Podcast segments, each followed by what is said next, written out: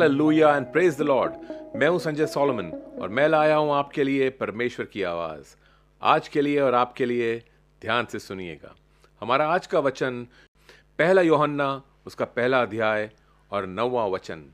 और यहाँ पे लिखा है, यदि हम अपने पापों को मान लें तो वो हमारे पापों को क्षमा करने और हमें सब अधर्म से शुद्ध करने में विश्वास योग्य और धर्मी है।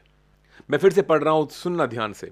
यदि हम अपने पापों को मान लें तो वो हमारे पापों को क्षमा करने और हमें सब अधर्म से शुद्ध करने में विश्वास योग्य और धर्मी है। हेमैन यौना हमें एनकरेज कर रहा है अपने पापों को मान लेने के लिए। पापों को कबूल करना, मान लेना, ये शुरुआत है हमारे रिश्ते की परमेश्वर के साथ में। और रिश्ता एक बार कायम हो जाने के बाद में भी ये बहुत ज़रूरी है हमारे लिए कि इस रिश्ते को कैसे बनाए रखें परमेश्वर के साथ में। और गुनाहों को मान लेना इसी में भलाई है हमारी। पाप वो है जो हमें परमेश्वर से अलग करता है। पाप हमें जुदा करता है परमेश्वर से। जब हम कुछ गलत काम करते हैं तो हमारा हियाव नहीं होता परमेश्वर के सामने जाने का। और शैतान हमें निराश करता रहता है। हम प्रार्थना करने बैठेंगे तो अब शैतान हमें याद दिलाएगा कि अभी तो तूने पाप किया था, अभी तूने ये गलत काम किया था, और अब तू परमेश्वर से प्रार्थना कर रहा है। कोई तेरी प्रार्थना नहीं सुन रहा है। हमारे विश्वास को तोड़ता जाएगा शैतान, हमें चैलेंज करता जाएगा। हम किसी को अच्छी शिक्षा दे रहे हैं, शैतान हमें कान में फुसफुसा कान में आके कहेगा कि, तुम क्या शिक्षा दे रहे हो तुम? तुम खुद तो इतने पाप करते हो।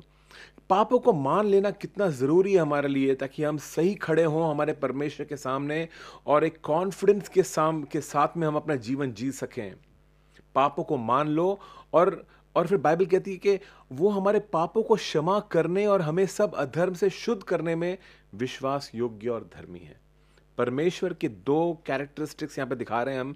एक, एक तो ये है कि वो विश्वास योग्य है और दूसरा वो धर्मी है।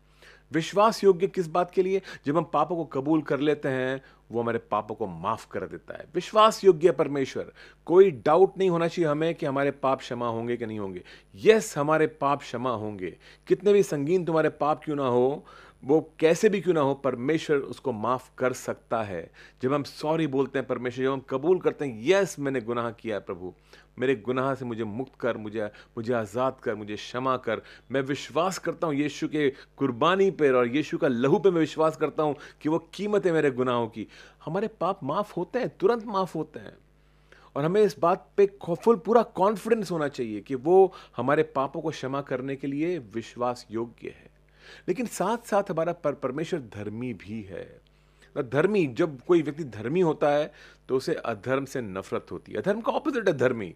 और परमेश्वर पूरी तरह से धर्मी है तो अधर्म, थोड़ा भी अधर्म नहीं चलता है परमेश्वर के सामने। वो अधर्म से नफरत करता है। और अगर हमारे अंदर कुछ अधर्म है या कुछ कुछ गलत हमने किया और हम, परमेश्वर जानता हम ये दोहराने वाले हैं, वो हमारे अंदर शुद्धता लेकर के आता है। धर्मीपन लेकर के आता है वो। वो उस अशुद्धता से उस पाप से हमें मुक्त करता है मतलब हमारे अंदर सफ़ाई करता है हृदय की सफ़ाई करता है वो अधर्म से शुद्ध करता है। सो so, धोखे में बताना सिर्फ़ सॉरी कह देना काफ़ी नहीं है परमेश्वर को। हमें साथ साथ तैयार भी होना पड़ेगा कि अब हमारे अंदर एक शुद्धता उत्पन्न करेगा परमेश्वर। यानी कि परमेश्वर मुझे इस पाप में रहने नहीं देगा इससे बाहर निकालेगा। यानी कि परमेश्वर मेरी सोच को बदल देगा। कुछ कुछ लोग हैं, मैंने कई बार सुना लोगों को ये कहते हुए हाँ हम गलत काम करते हैं, लेकिन ठीक है ना परमेश्वर तो तो अच्छा है, भला है, वो तो हमें माफ़ करेगा ना। परमेश्वर समझता है ना हमारे हालात कैसे हैं, वो तो हमें माफ़ कर देगा ना। यस, वो माफ़ कर देगा, लेकिन आपको दोबारा वो पाप करने नहीं देगा। परमेश्वर का आत्मा आपको झंझोड़ेगा और आपको वो सशक्त बनाएगा ताकि आप उस पाप को ना बोल सको और दोबारा उस पाप में न गिरो। सो धोखा मत खाइएगा। सिर्फ़ सॉरी कह देना और और क्षमा पा लेना काफ़ी नहीं है। साथ में अधर्म से छुटकारा भी मिलना है। अंदर हृदय की सफ़ाई भी होनी है, दिमाग की सफ़ाई होनी है।